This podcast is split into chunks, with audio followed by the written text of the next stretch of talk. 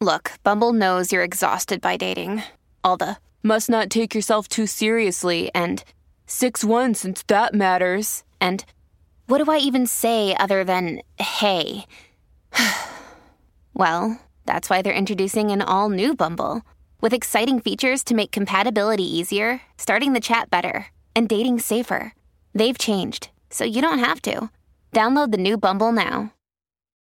When you need mealtime inspiration, it's worth shopping Kroger, where you'll find over 30,000 mouthwatering choices that excite your inner foodie. And no matter what tasty choice you make, you'll enjoy our everyday low prices, plus extra ways to save, like digital coupons worth over $600 each week. You can also save up to $1 off per gallon at the pump with fuel points. More savings and more inspiring flavors make shopping Kroger worth it every time. Kroger, fresh for everyone. Fuel restrictions apply.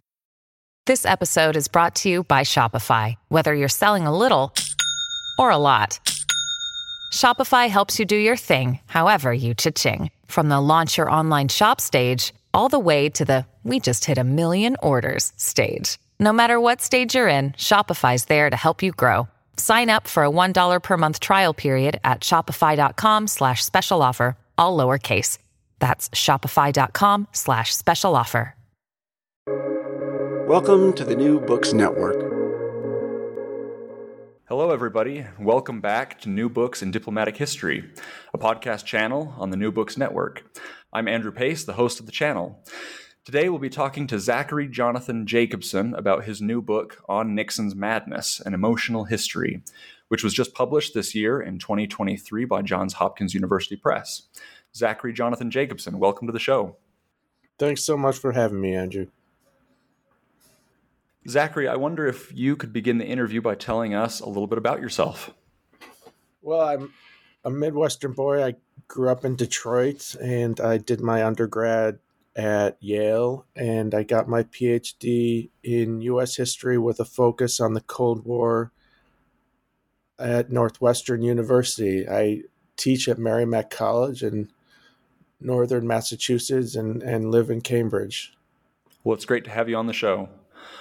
What got you interested in Nixon's emotions and emotional history? Well, the madman theory that we're going to discuss was a, a little snippet of a idea that I'd heard about when I uh, was doing a master's course before I went to grad school. I was trying to see if I wanted to go into uh, commit to a PhD, and I took a master's course at George Washington in Washington, D.C. And the professor mentioned this madman theory, which was odd, which was intriguing. This idea that Nixon had, in which he would act so crazy that he would intimidate his foes, that he would act the part of a madman. And it it kind of got lodged in my head. I didn't think about it for about 10, 15 years then. And then President Donald Trump was elected and he started to speak about fire and fury he would rain down on North Korea. And he started to speak in this way that sounded crazy, but you couldn't quite tell if he was bluffing, if he really believed what he was saying, or whether it was a ruse. And it seemed to me just like we had talked about Nixon, this question of was he pretending to be crazy or was he really mad had just popped up in the news again. And I ended up writing an opinion piece for Washington Post, developed into a journal article, developed into the book. So you start your book with uh, this madman theory, this this conversation between Richard Nixon and his chief of staff, H.R. Bob Haldeman, in 1968. Can you tell us about that conversation and how it frames your book? So it's uh, the summer of 1968. Uh, Nixon is about to be elected president. It's a it's a tight race, but he's trying to plan what he's what his foreign policy might be. And what we have to remember is that Lyndon Johnson had not even run for the re-election in 1968, the war in Vietnam had been going so badly and had discredited him. So it was an open seat, and Nixon had been running with on a platform of peace with honor. And the question was how to finally take the rational route in Vietnam. There had been miscalculations, overeagerness, arrogance, stupidity, all these misplays in Vietnam that had dra- dragged the United States further, further into a quagmire. And it was a question of how to ramp down, how to wind down the war. And Nixon's pacing the beach with his chief of staff, Haldeman. He says, I have a different idea. What about taking the irrational route? What about, instead of winding down the war, what about ramping it up? He says, What if I act crazy? What if I act so crazy that the North Vietnamese believe that I might try to annihilate them? What if I pretend that I'm going to send all of our nuclear weapons and obliterate them? Would they back down? If I act irrational, if I show that I'm going to risk nuclear war can we finally get the North Vietnamese at the negotiating table? And he talks about this acting crazy as his madman theory, this idea of performing madness, of of taking on so much risk that the enemy can't understand whether the United States is, is acting logically or not. So Nixon was going to act crazy rather than simply being crazy, I suppose, uh, which I, you, suggest is a, a mask that he was wearing. But in part one of your book, and actually in the first chapter, you talk about the acting life of Richard Nixon and these different masks that he would wear throughout his career. What were some of those masks that he wore before he became president? Yeah, it's interesting. We usually think of someone like John F. Kennedy as one of these Hollywood types. We think of Ronald Reagan as the ultimate actor president, the literal actor. But Nixon turned out to be the great performer of them all. It seemed that no one could distinguish which was the real Nixon. He would come and become a new Nixon and then transform to a new Nixon and then new Nixon. And the public, even confidants, seemed to not be able to figure out which one was the real Nixon. He began his career as a staunch anti communist, uh, prosecuting for the House Un American Activities Committee the communist spy Alger Hiss but then he would transform on his campaigns, and instead of being the fierce prosecutor, he would become the humble, average Joe just trying to come to Washington to uh, out the corrupt bureaucrats. Then, once he's vice president, he transforms for Eisenhower sends him on these international tours and he becomes the worldly diplomat. Once as president, he becomes not the the anti the staunch anti-communist, but ends up making peace with the communists in China, and um, a, a, a, nuclear uh, uh, nuclear uh, armaments agreement with the Soviet Union. Only then he becomes a crook, and in his retirement, he becomes an elder statesman. So what we see is staunch anti-communist, average Joe, worldly diplomat, progressive. Over and over, he's reinventing himself. Over and over, he's he seems to be putting on a different different guise. And what we have in Nixon is is a man who seems to constantly be hiding. He's a man of the cloakroom, a man of shuttle diplomacy, of tricky plays. He's also a man who's very clumsy and very self-conscious of that. He's he's constantly trying to hide. His wife Pat would describe that he could not even hammer a nail. So it's a he's a very difficult f- figure to pin down. What who is who is the man behind the mask? Who is the real Nick, Richard Nixon? You also suggest that Nixon was a sentimentalist, which I don't think is something that a lot of people think of when they picture uh, Richard Nixon. Uh, but you talk about his sentimental life. What what made Nixon a sentimental man? It's hard to say what made him sentimental. It he was constantly talking about the need for heart and and in his speeches we think of him more in his younger career as this firebrand but he actually elicited a great deal of trying to connect with the American people and not speak logically, but and not even speaking of these kind of grand, lofty ideals like Kennedy. He he tried to uh, develop these kind of homespun ideas, and and we see it really um, connected to his childhood. He is, a man who grew up um, in and out of poverty. His mother, uh, he would always describe as a Quaker saint, but by all accounts was a pretty withholding woman who would never say "I love you," who um, was known for her silent treatments, who could which would last days.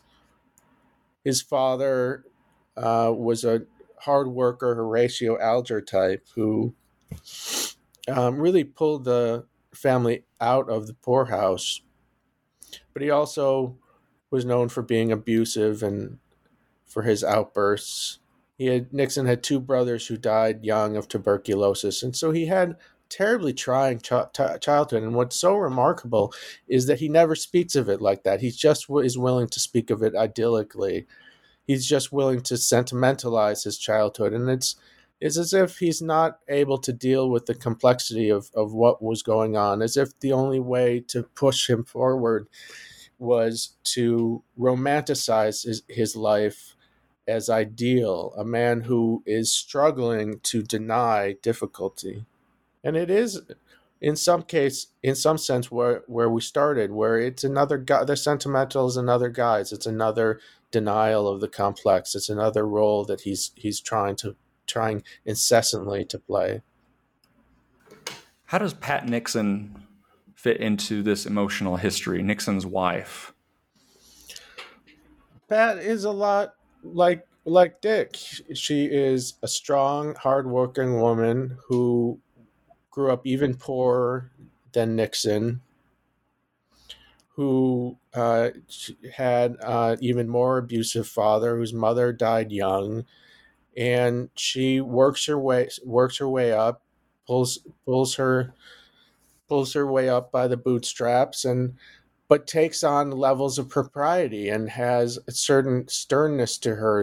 And They end up calling her Plastic Pat, and she is known for the guises that she takes, that she will not allow certain closeness to her to be um, pierced and so that she and Nixon form a pair in this sense. They they take on the world together as never willing to seemingly reveal their true their true faces. Who is the real Pat? Just like who is the real Nixon becomes a theme throughout um, her adult life. Well, and as you mentioned earlier, she made a, a comment that Nixon couldn't even handle, uh, ha- couldn't ha- hammer in a nail properly. Um, and I was really fascinated by your descriptions of Nixon's clumsiness and awkwardness. How did those characteristics play out in his working roles? I think you see when Nixon this this this sense it, it it's it's this combination of a man who wants and desires a closeness and intimacy. He gathers around him for his whole career these kind of close knit groups of, of a male cohort that he talks incessantly to. And this is what you hear on the tapes hours and hours, um, chewing over the same material, trying to think of this option versus this option versus this option. Um, but be on the, the flip side of the, this kind of intimacy is that he denies it. He he says that he's a loner, and he at any point he steals away to the executive office building, away from the Oval Office. That he can't handle being in a crowd. He's he's known to be a president of the memo rather than face to face. That he won't fire anyone in person. That Bob Haldeman actually invents, in some senses, the modern uh, role of the chief of staff as the go between between the president and the administration to shield Nixon from the from the rest of um, the White House and the executive branch. So what you see in Nixon is a man who's deeply involved in every political aspect of his presidency, but seems to be hiding and needing to have his space at the same time. So, in part one of your book, you talk about uh, Nixon's acting, his different roles, these different masks that he had throughout his career. And then in part two, you shift to talk about uh, Nixon's madness. Um, and you, you begin by dissecting Nixon's first campaign for Congress in 1946. What happened in that campaign that is so vital for understanding Nixon's political and emotional history? I think what we see is we see the in coach um, example of Nixon using madness, and this is part of the madman theory, right? Which is the question is is not oh to slough it off that he is a mad conspiracy monger, that he was a rager, that we can just dismiss him as uh, paranoid person. In his first campaign, he uses the paranoia. He makes the madness useful. He wields it.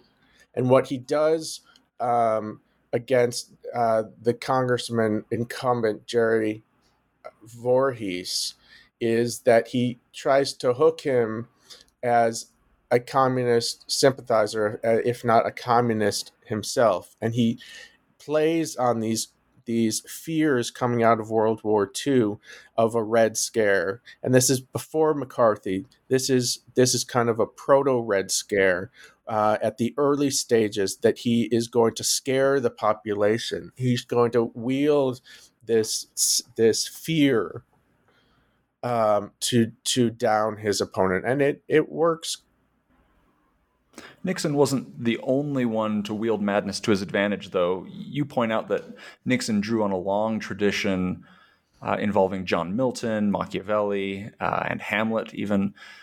How have other figures used madness, and what did Nixon glean from those historical examples?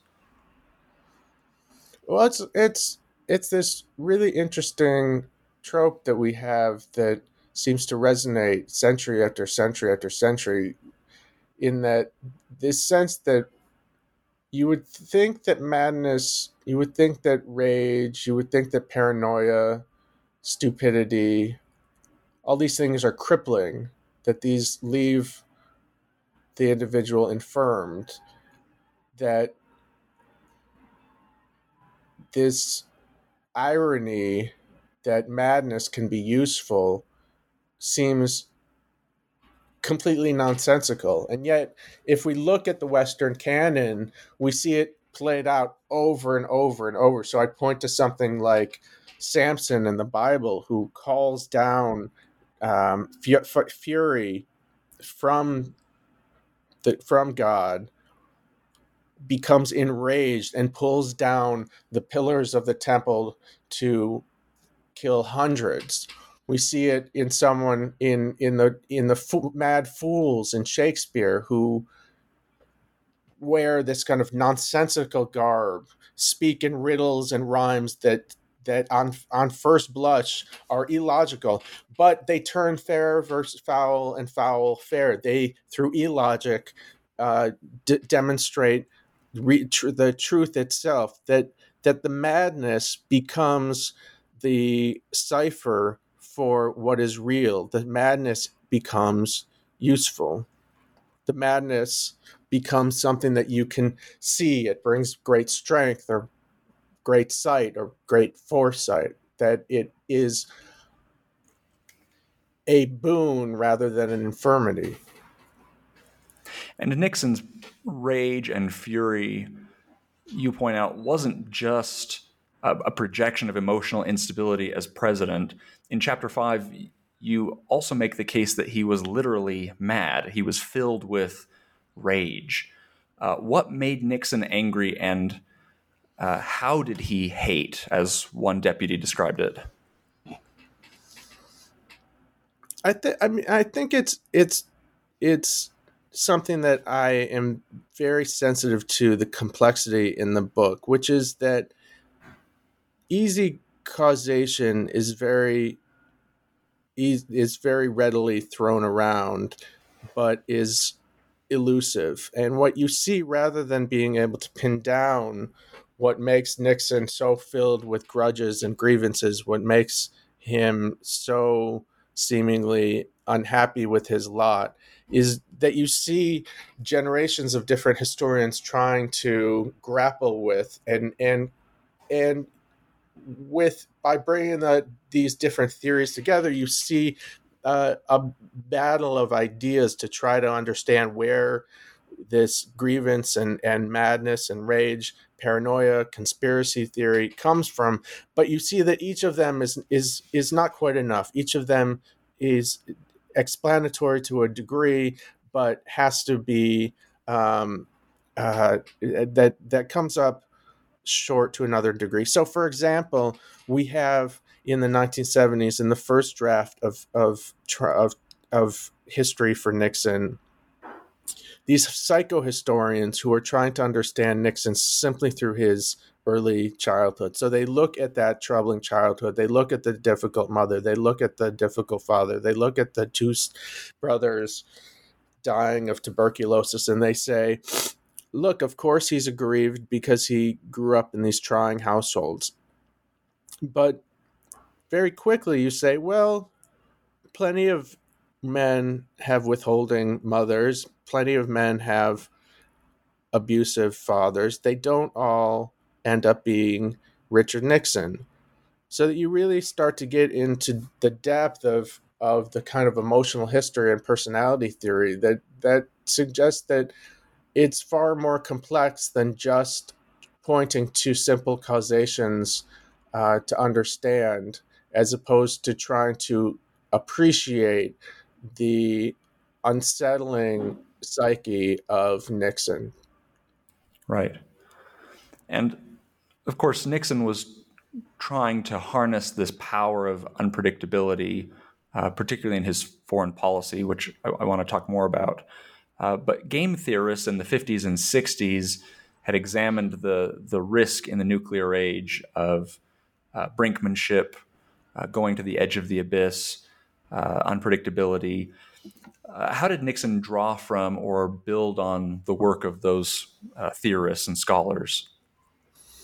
So there's no evidence that Nixon drew on them directly. It more seems to be something in the air about the madman theory. And this is what's so interesting is it is it seems that the madman theory, this this idea of taking on enormous amounts of risk uh, in order to uh, bully one's way uh, is something that came up immediately in the nuclear age, as if the madman theory is endemic to the nuclear age, as if you can't have a nuclear age without it, or you can't have it without the nuclear age. So even we haven't had times where nuclear weapons were invented without someone developing the idea of feigning madness to use them um, to bluff their way on at the at the negotiating table you have early on it's it's very interesting that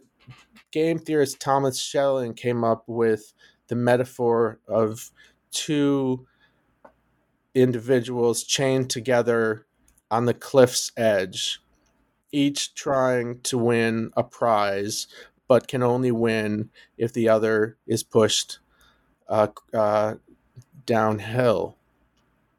Now neither is going to jump themselves and the problem is they're chained together so that if they push the other, they go too. And the question is, how do you gain the prize? How do you um, make the ultimate move to kill your opponent to win? And what Schelling suggested is you start to dance on the cliff's edge, you start to take on risk, you start to act mad.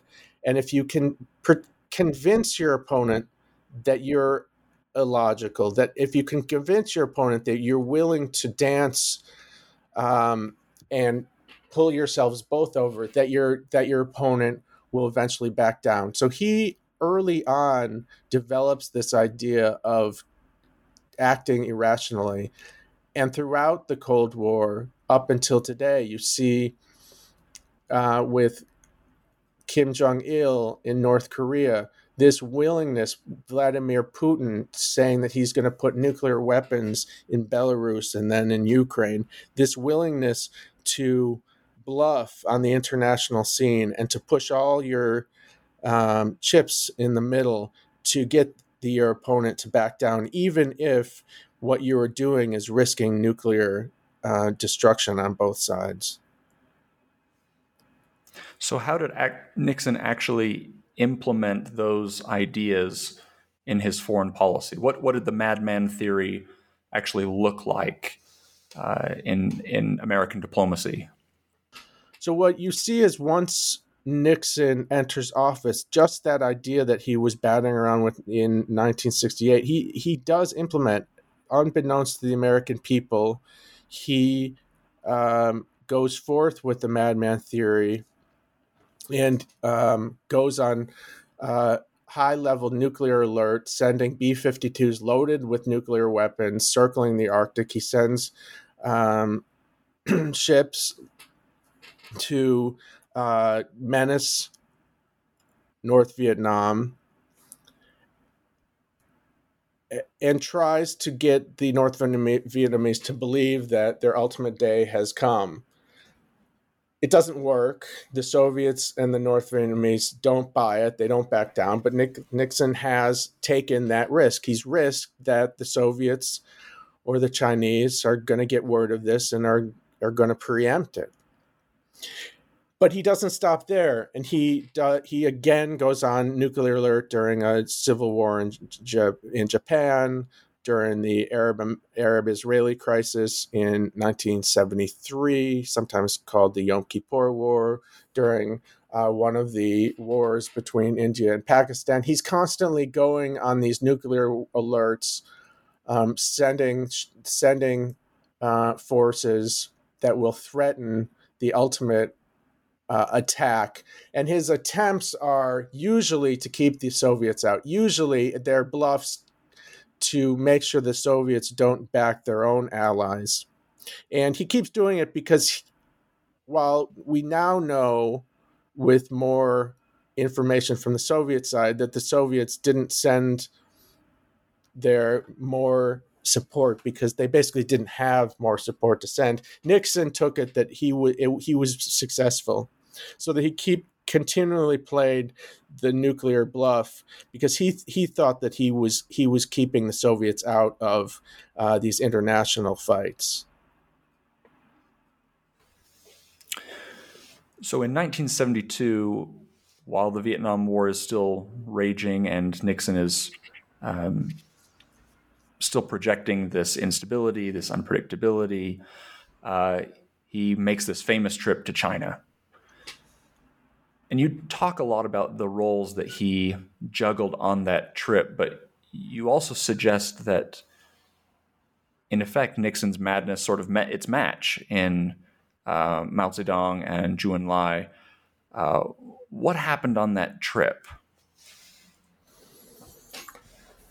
He did. It's great. It's a great turn of phrase. He did meet his match, and what he sees is in some sense, the inversion of the madman theory. He sees an alternative. He sees, instead of the ultimate raging, um, he sees in the Chinese what he emulates in the Chinese leaders is what he thinks of is ultimate control. Is that instead of instead of letting loose, they they can just snap their fingers and have ultimate power. And he he greatly emulates this, and you see this kind of split in him in Nixon. He at times emulate he at times. Uh, wants to be like the Soviets, like brash Nikita Khrushchev or Leonid Brezhnev, pushing their way around.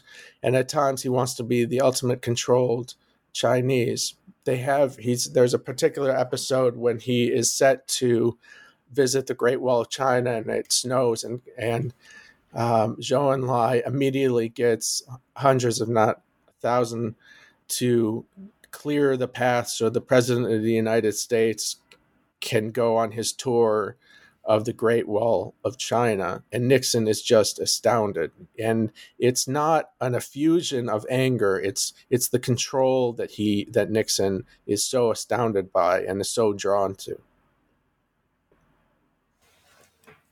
So knowing that Nixon wore all of these different masks and played all of these different roles, I think it's more tempting than ever, perhaps, to ask, will the real Richard Nixon please stand up? Do you think that's a fair question? And do, do you think that that's a question that can be adequately answered? I think it's a I think it's a great question because I think it continues to spur us forth. I think that what's particularly interesting about Nixon is we have these tapes, and it's become so tempting. It's it's like a uh, fetish, this idea that we have his real private side, that we can finally find out the real Nixon because we've heard him say it behind closed doors and he curses like a sailor and he speaks his mind and and yet I think that it's a trick. I think that it's it's it's a trap to believe that we speak our true minds simply behind closed doors. Nixon was a was a man who spent days preparing uh, major speeches. He wanted to get his true thoughts in the public really, really directly uh, worked out. And in some sense, we can see the private Nixon as being candid, but in some sense, we see the true Nixon come out in public. In some sense, those that sentimentalized Nixon, who's who's trying to connect with the American people. Those needs that he has are even uh, more apparent, seemingly, when he steps on steps on the public stage, so that we so that it, it's it's it's a it's a it's a challenge, and it, it's not something to be, I think, flattened out. That there is one singular Nixon, that there is one single personality that that you see a cognitive dissonance in Nixon like you do in um in in anyone in in in yourself that there you have multiple desires you have multiple um uh, uh challenges that you're trying to grapple with. You have you have multiple reasons of what you want to do and they, there is no real singular self and i don't think that that we're going to come up with a real singular nixon because i i think one fold there is no singular nixon but on the other side i think he's hiding himself i think that there's a reason that it's been so difficult i think that he is still like he did during his presidency running away fleeing to that executive office building so that we can't quite see the true nixon behind that mask. Well, Zach, we've taken up a lot of your time. Uh, thanks so much for being on the show. It's been great to to talk to you about your book and also to get into the the psyche and the emotions of Richard Nixon. Um, can you tell us a little bit about what you're working on now? That's a good question. I'm uh, throwing myself into teaching right now, but I'm I'm looking at um, still developing these questions of emotional history of of how much we can tell. They we're it's it's an interesting challenge because when we deal with other people we can never quite tell what they're feeling. What we see is expressions of what they're feeling. We don't see oh do they feel angry? We see that they seem to express anger. We see someone handshaking or someone glaring. And the question is, can the historian actually div- actually note what the person is feeling, or can they just see these expressions of feeling? So, um, what I've been working on and kind of batting around is looking at the Barry Goldwater rule and this question of whether we can um, look into personalities of individuals and famous individuals and and trying to historicize that not just trying to say oh is this uh, right or wrong, but trying to say, how did that develop? How did we come to believe in the Barry Goldwater rule and this belief for a long time that we couldn't analyze our subjects, and then how it fell apart with Trump, and how, despite all of the cautions, how much um, of Trump's psyche has been analyzed in ways that we would have been cautious to do with other leaders. Why is it that Trump presents this tantalizing case that people just can't resist um, um, uh, presenting their theories on his personality, while we would feel so much more cautious with with other figures? Well, it's definitely a, an, an, intriguing uh, avenue of research uh, getting into people's emotions and um, presidential emotions in particular continue to to drive a lot of scholarship. Uh, but again, thanks so much for being on the show. It was great to have you here. Thanks so much, Andrew. It's, it's my pleasure. It's good talking.